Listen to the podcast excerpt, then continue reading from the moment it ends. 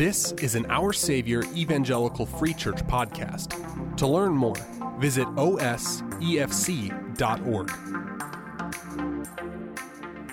Would you pray with me?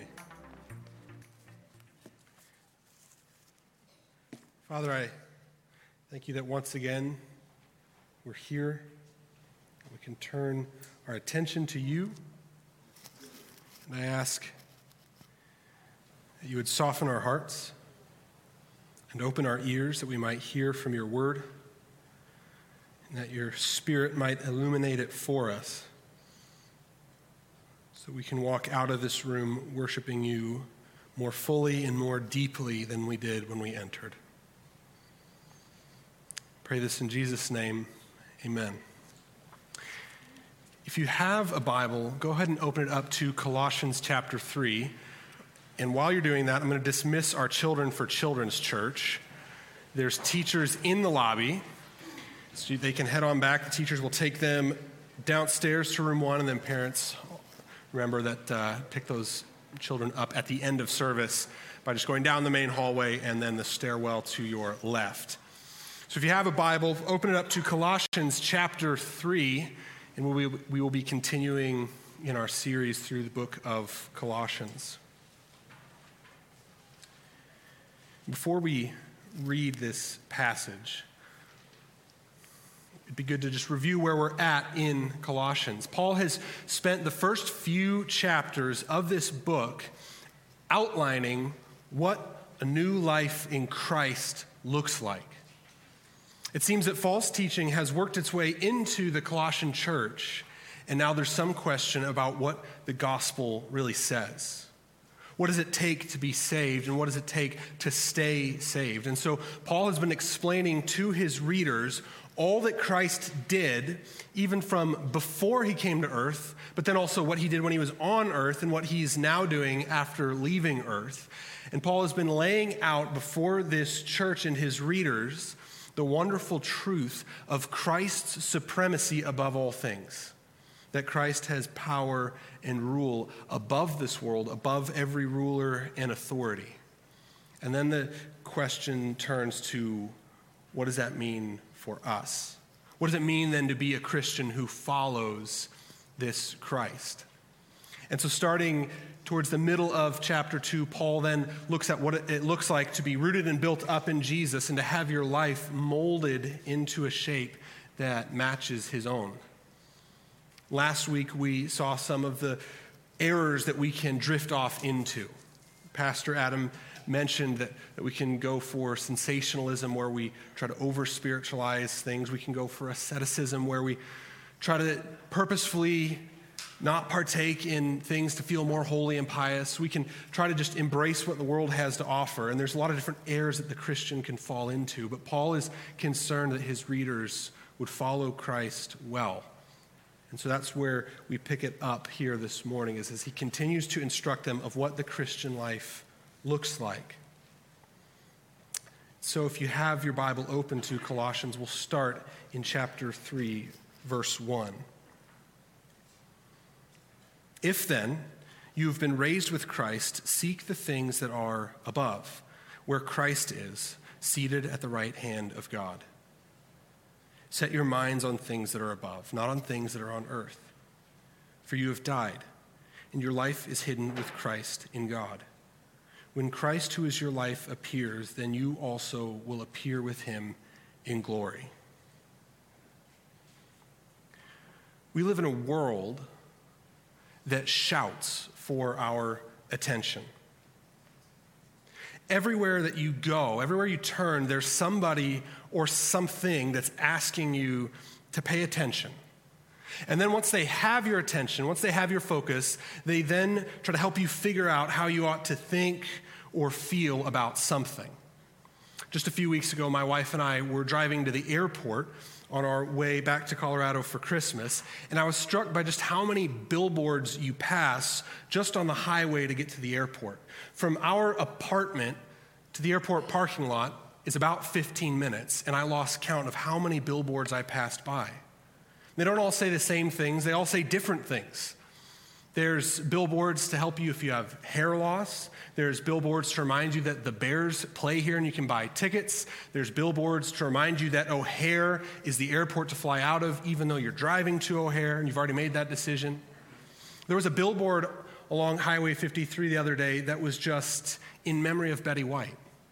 I I am sad that Betty White passed away, but there was no other message other than just her picture and the dates of her life. And someone paid money so that a giant 60 foot wide billboard could simply just say Betty White. They wanted to grab our attention. They wanted us to think and feel a certain way about a woman who passed away. The next time you go online, pay attention to how many advertisements come across your screen. Billions of dollars are spent every year to try to figure out the most efficient way to put promotional material in front of your eyes. Companies are in an arms race to figure out what the best ways are to capture your attention and to keep it so that they can keep showing you advertisements and that they can help direct your desires. And so something flashes across your screen, advertising a product or a service and it gives a pitch of how that product or service isn't just a nice thing, but an absolutely necessary thing for your life. And billions of dollars are spent every year trying to figure out how can we capture people's attention? How can we get their eyeballs on our message so we can direct what they think or what they feel? And it's not something just limited to product advertising. Politicians vie for your attention, hoping that you might vote for them, hoping that their policies are the policies that persuade you to support them so that they can enact their agenda. Media outlets compete for viewership so that we might become impassioned about the topic that they've chosen for the day. And we have to be cautious here because this isn't something that's just limited to other media outlets or other politicians rather than the ones you follow. Every politician is trying to get your attention so that they can direct how you think or how you feel. Every media outlet is trying to gain your viewership so that they can broadcast their message. We live in a world that's shouting for our attention every day so that it might try to convince us how we ought to feel, how we ought to spend our money, spend our time, how we ought to act. And Paul speaks to the Colossians, and he stands in a stark contrast to this culture. And he tells them this seek the things that are above. Wherever your attention was directed before you came to Christ, wherever in the world it was looking to learn how it ought to think and how you ought to feel, wherever that was before, forget that and seek Christ. Wherever you are looking on the world is meaningless compared to where you can look, which is above, where Christ is seated. If you have believed in Christ as your Savior, if you've come to Him and confessed your sin, then your life has been so transformed that your heart and your mind no longer need to dwell on the things of this world, but on the things above. In a world that shouts and competes for your attention, Paul says, Look up. Put your attention above. To help us understand his instruction, Paul does two things. First, he looks at our past, but then he also looks at our future. And by looking to our past and looking to our future, Paul helps us understand why it is that we put our attention on the things above. At this point, if you wanted to tune out from the rest of my sermon, the main idea to take away is seek the things above. We're going to spend the rest of our time talking about why we seek the things above and what happens when we seek the things above. So I'll just lay it all out there at the front. And if that's something that sounds intriguing, we're going to read Paul's words to understand why he directs our attention up. But if it seems foolish or seems naive to spend time thinking about something far off, some heavenly reality, and taking our attention off the pressing issues of the day. And maybe spend time wrestling with what to do with the message of Jesus Christ. Paul directs our attention upward. So, first, he looks at our past. Paul opens this section by saying, if then you've been raised with Christ. You might have a translation that says, since then, or, or so then. It's because what Paul's about to say isn't something that may or may not happen. He's not using if in the, in the sense that, well, we'll see how it goes. He just spent two chapters, in large part, explaining how those who are in Christ have a new life. So when he says, if then you're raised with Christ, that if is not a question of whether or not it will happen. Rather, it's showing the logical connection to the case that he just laid out in chapter 2. So he spent time explaining how we're raised to new life. And now he's saying, as a consequence of that, so then, if this reality is true, what follows next? And so, if we look back, we can see the case that Paul lays out in chapter 2. In chapter 2, Paul explains how Christians have been connected to Jesus. And again, he started this even all the way back in chapter 1 by laying out who Christ was, who Christ is. He's the image of the invisible God, the firstborn of all creation. By Christ, all things were created, all things are sustained through Christ and then we who were once alienated and far off from God, Christ has brought near and reconciled. And Paul lays it out in detail that all who trust in Jesus as their Savior have been buried with him and raised with him through faith. That we were dead spiritually in our sins, but God, through his power, worked in us to bring us to life. And through Christ, all our sins have been forgiven. There was an unpayable debt that stood against us, and it has been canceled because it was nailed to the cross with our guilt. And Christ, through his death, took our guilt. He paid the penalty. And then he took any power or authority that would oppose his reconciliation, and he defeated it. He disarmed any evil that would stand against him. He triumphed over evil. And through his resurrection from the dead, he showed that he had the power to save God's people. So before Christ, you were dead. Whether you've never heard this or whether you've heard it a thousand times, never forget. Before Christ, you were dead in your transgressions. You weren't just injured you weren't mostly all right, but needing a little bit of help. You weren't a good person who just needed some guidance. Before Christ, you were dead, spiritually hopeless to do anything to bring yourself back to life or to make yourself better. You were dead in your trespasses, in rebellion against holy and righteous God. And the Father the God of all creation, looked at your sin and said it was deserving of punishment. And he looked at your evilness and your wickedness and said that it deserved his wrath and that payment must be made for defaming his holy name. And then the Son went to the cross. He took that sin from you and he paid that payment in full until he could turn to the Father and say, It is finished. So we were dead hopeless. But God sent his Son that we might be made alive. And now what happens is that God looks at those who have been saved through the blood of Christ and says, Fear not, for I have redeemed you. I have called you by name. You are mine. So, for all those who believe in Christ's saving work, we share in his death on the cross because that death was supposed to be ours, but he went in our place.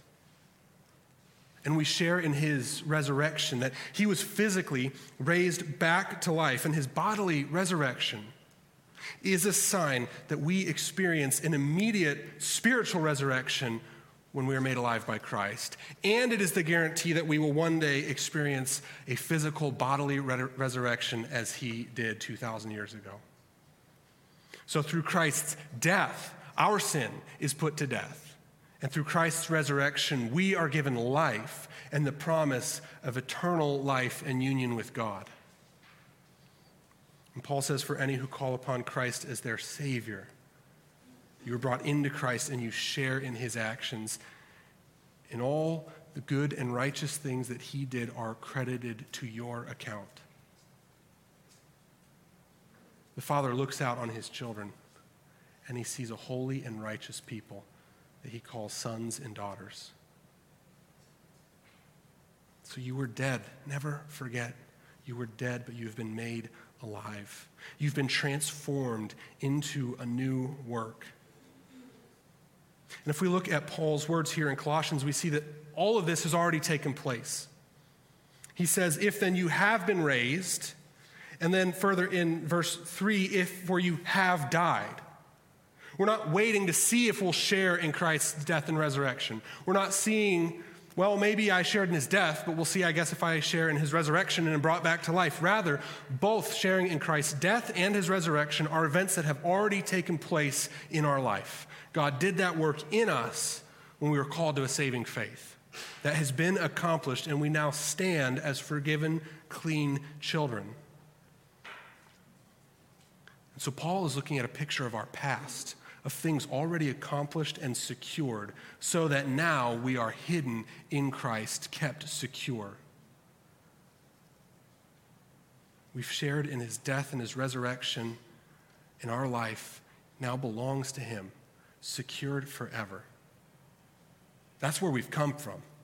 People who are dead, called to life. So, what now?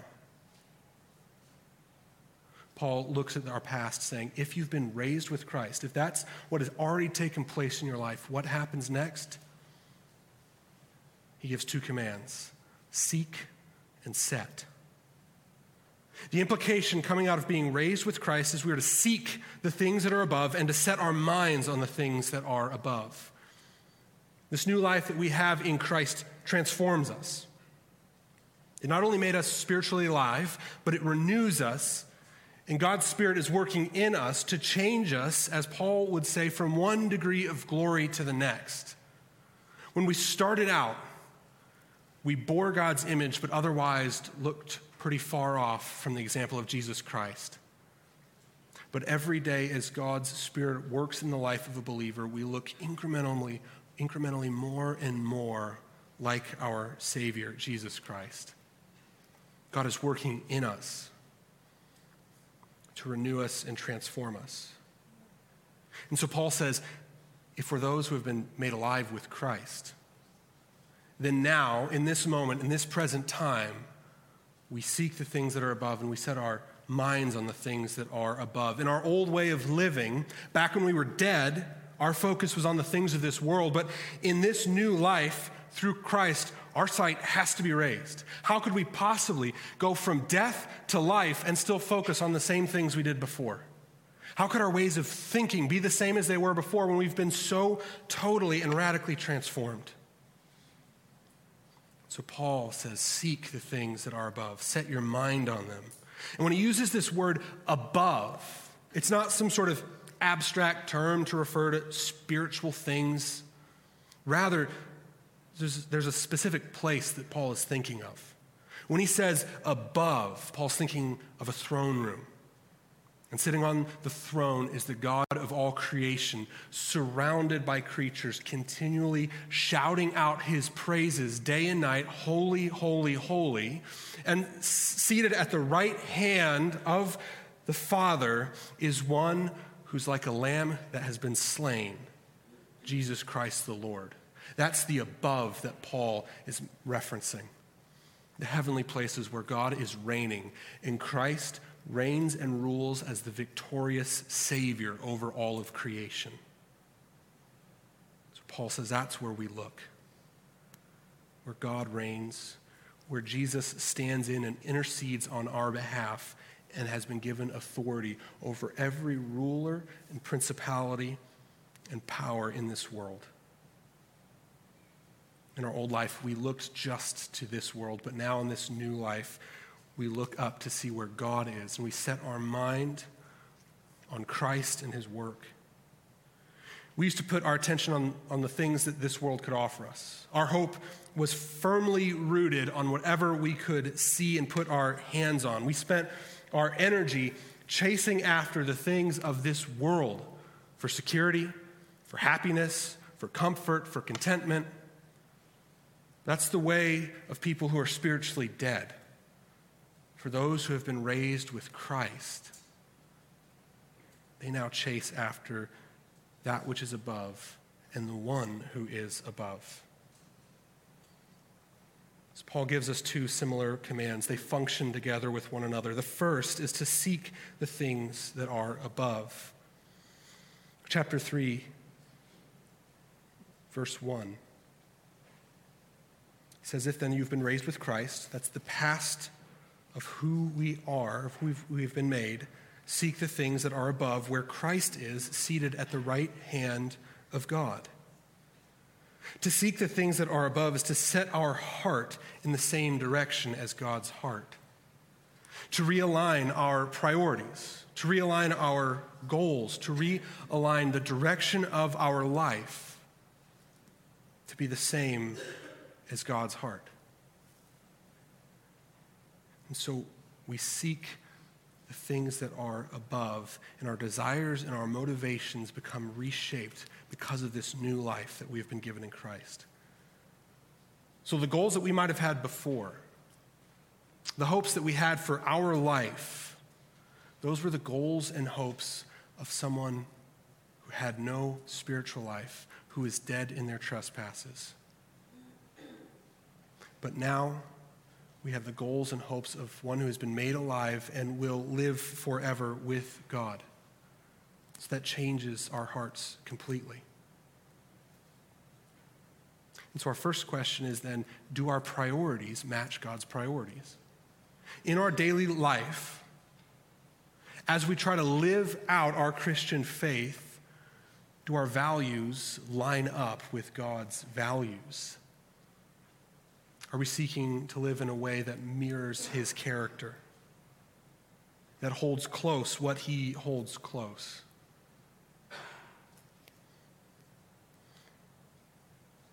There's so many areas that we could look when we ask this question of, of what God's priorities are. Just a few. Do we seek justice for wrongdoing? The God of the Bible is a God of justice. Wrongdoing does not go unnoticed, and for God, it does not go unpunished and ultimately uncorrected. For God to stand above all over all creation as a righteous and holy God, he cannot have an injustice go unchecked because that would defame his own name. It would say that where a righteous God rules, unrighteousness can go on without any consequence. But we know that for the God of the Bible, he sees all injustice, he sees all unrighteousness, and that ultimately he will make it all right. And so in our own lives, that's the good news of Jesus Christ. Because by all rights, we were deserving of God's wrath. And God didn't just ignore that. He didn't just say, we'll let this one slide. He still poured out his wrath on Christ so that every sin that you've committed was paid for on the cross. So that at no point can I do a wrong that God will leave unchecked. Because for those who are in Christ, it has been paid for by Jesus. But even still in our world, there's countless ways that smaller injustices are borne out, where those who are marginalized or voiceless cannot be heard, where those who suffer systems that are oppressive cry out, and where those who have wrong done against them never see any sort of recompense. So, first question would be Do you have a heart that longs for justice of any wrongdoing. That where you see injustice, you have a longing and a desire to do what you can to correct it. Do you pray for God's swift return so that once for all, all evil can be put to an end? All things can be made right? Because we live in a broken and troubled world. And we know that when Christ returns, creation will finally rest at ease and at peace like it has not done since the Garden of Eden. Do you long for that justice? Second priority do you have compassion for the weak? In a, in a, related sense to the first one, do you have compassion for the weak? Towards the end of his earthly ministry, Jesus turned to his disciples and told them of the end times. And so I want to read from Matthew 25. You don't have to turn there, I'll read this for us. But in Matthew 25, Jesus, speaking to his disciples, said this When the Son of Man comes in his glory and all the angels with him, then he will sit on his glorious throne. Before him will be gathered all the nations, and he will separate people one from another as a shepherd separates the sheep from the goats. And he will place the sheep on his right, but the goats on his left. If you've heard this account before, you probably know how it goes. After separating sheep and goats out, Jesus turns to those who he separated out as sheep and said to enter into his rest because they fed him when he was hungry. They clothed him when he was naked. When he was in prison, they came and visited with him. And all those who have been separated into the sheep were completely unaware that they ever did those things. And they say, Lord, when did we feed you? When did we visit you? When did we clothe you? And Jesus turns to them and says, Whatever you did to the least of these, you did to me. And for the goats that are separated off to his left, Since You didn't do these things. When I was naked, you didn't clothe me. When I was hungry, you didn't feed me. When I was in prison, you didn't visit me. And those who have been separated into the goats say, We never saw you when you were hungry. Presumably, if we had seen you, we would have fed you. But Christ gives them the admonishment that whatever you failed to do for the least of these, you failed to do for me. Jesus has a heart that is compassionate towards the weak, the marginalized, the disenfranchised. And his disciples mirror that compassion, even not fully aware of what they're doing. Because Christ's disciples have hearts that have been aligned with God's heart, so that their very actions of taking care of the least of these, taking care of the weak, were a testimony of the new life that they were living in. Because they had set their hearts on things above, and they had priorities that were heavenly priorities. And so when Jesus has compassion for the weak, his disciples then in turn have the same compassion for the weak and seek to serve those who are marginalized. So we have that same priority. Third priority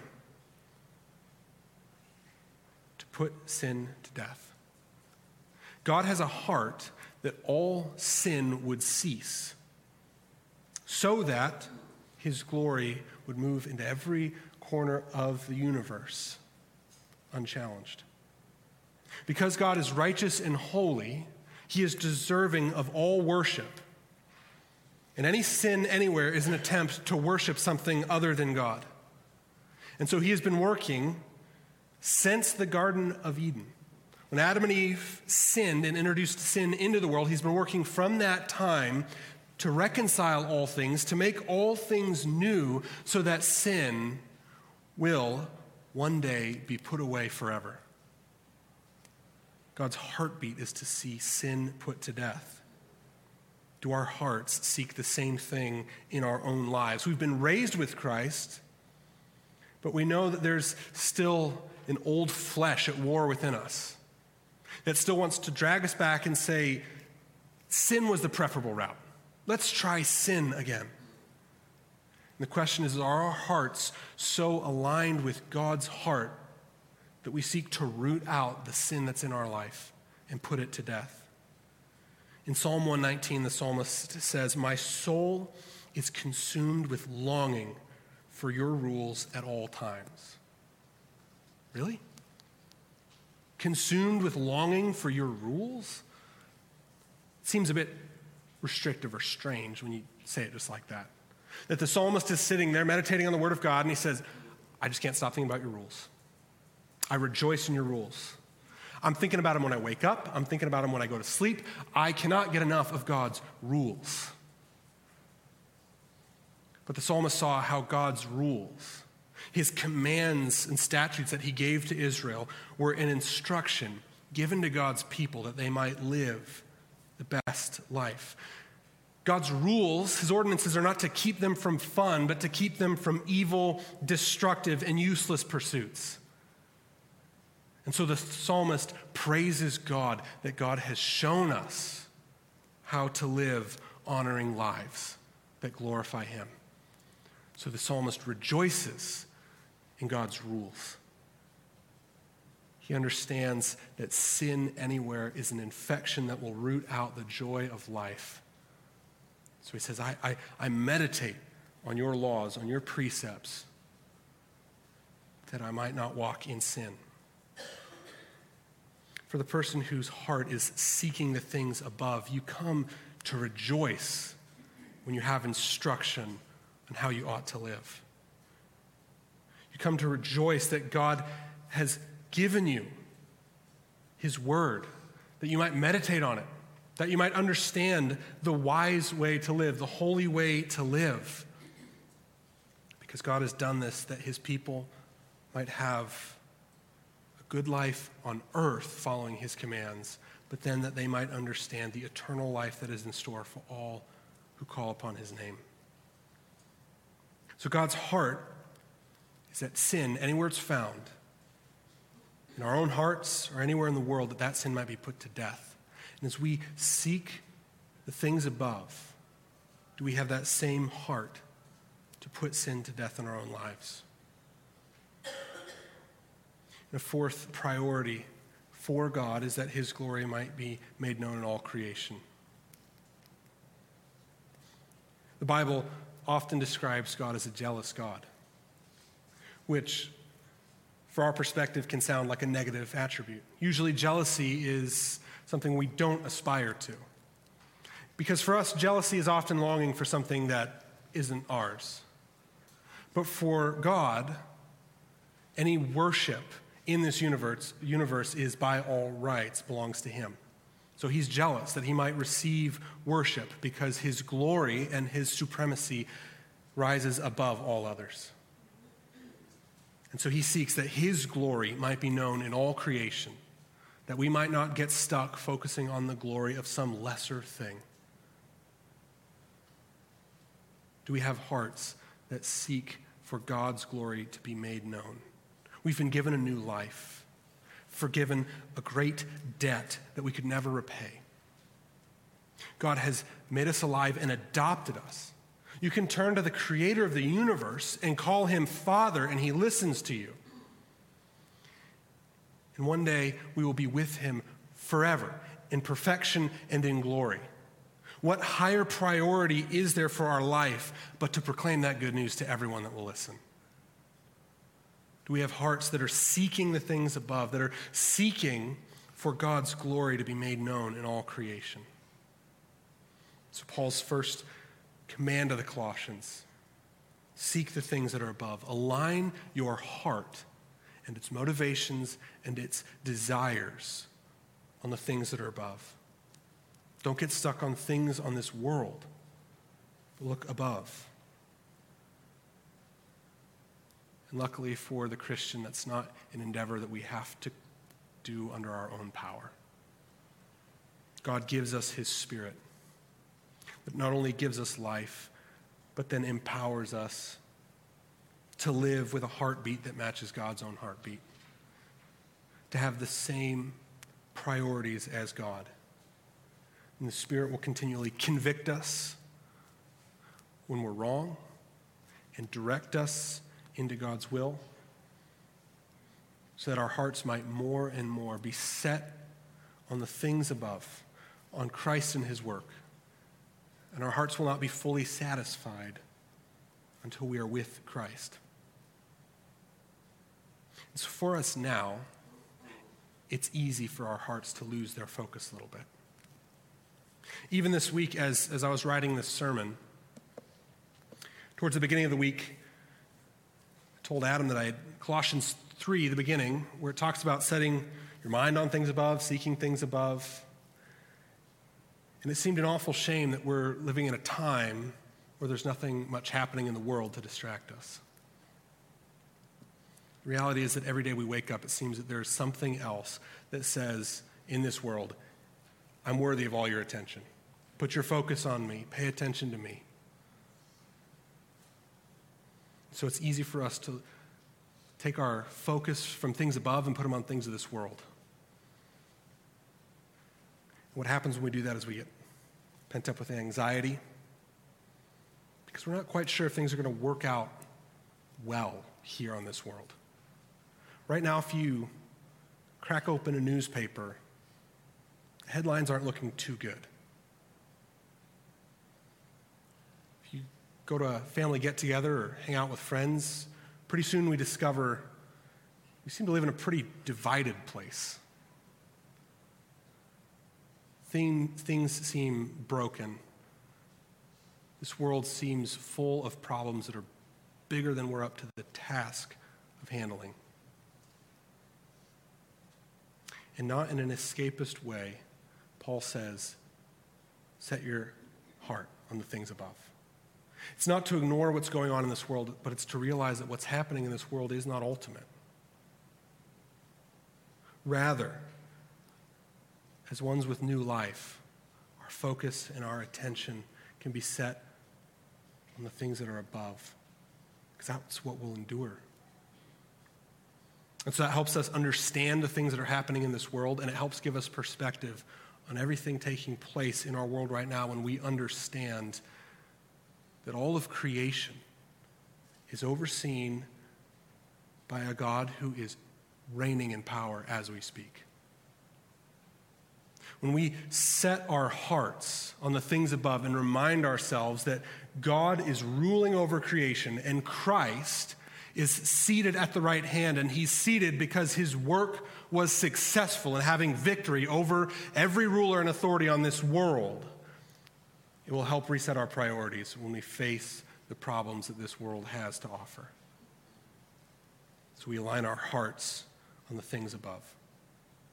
Paul's second command is related to the first to set our mind on the things above. In the first command, he's interested in the very motivation of our being, our heart, our desire. But now he turns to our mind, the thought life that often springs out of where our heart is, and he gives the same instruction to our mind as he did our heart set your mind on things above.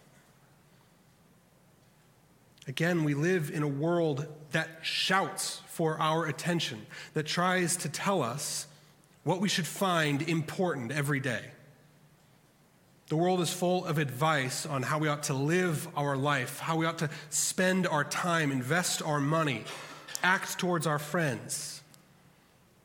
Paul's exhortation let your mind and thinking be shaped by Christ. If you've been raised with him, you have new life with him.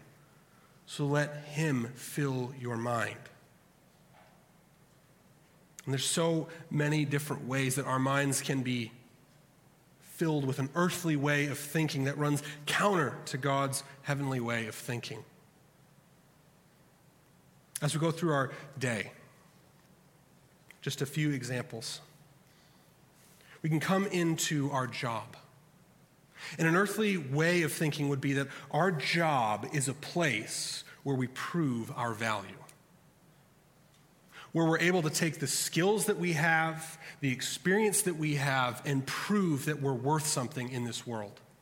And we prove it to our bosses, we prove it to our employees, and we prove it to everyone that's watching to show that, that we're somebody that means something. And so what happens is that when your job doesn't go the way you think it should, you start to question, well, maybe, maybe I'm, I'm not who I thought I was. Maybe I don't have the value to offer that I thought I did. And it's very easy in an earthly mindset to say, if I'm going to spend a large part of my life at my job for 40 plus years, then it's got to mean something important because that's how I'm going to spend my life. And if I don't have some sort of lasting impact or legacy from all my work and toil, then I messed up somehow. Seems like my life would be wasted to spend 40 years chasing after a career and not to have any lasting, meaningful impact. It's an earthly way of thinking. But as we fill our minds with what is above, we understand shortness of our own life. Our life is like a breath and a vapor. And that what we do here has meaning and importance. But it's so small compared to the eternal life that we will have after this world. And so our nine to five is an important part of our day to day life, but it in no way determines the legacy of what our life meant. It's just something that we have right now. But in what seems like tomorrow, we will be gone. And in a generation, we will largely be forgotten. And so we can't invest all of our worth and value in what we can accomplish here on this earth.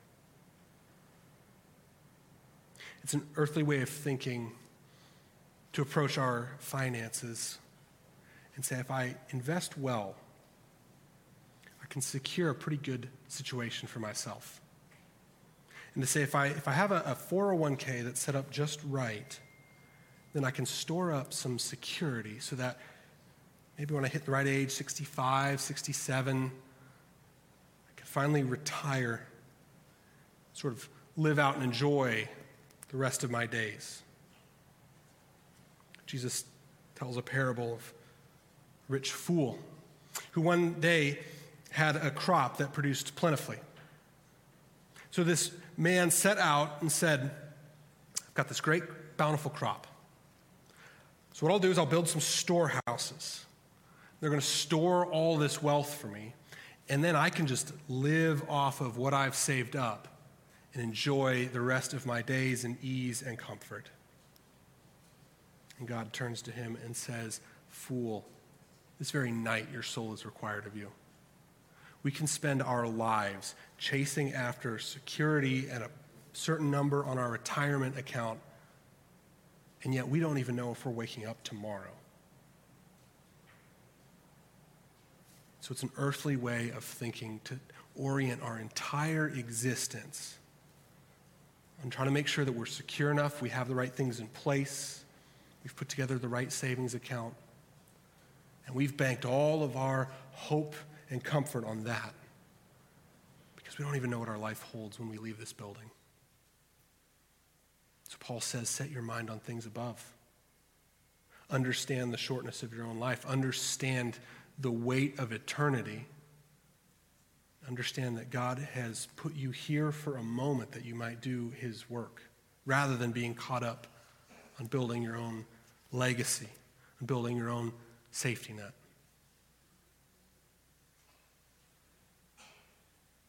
So, Paul's instructions to the Colossian church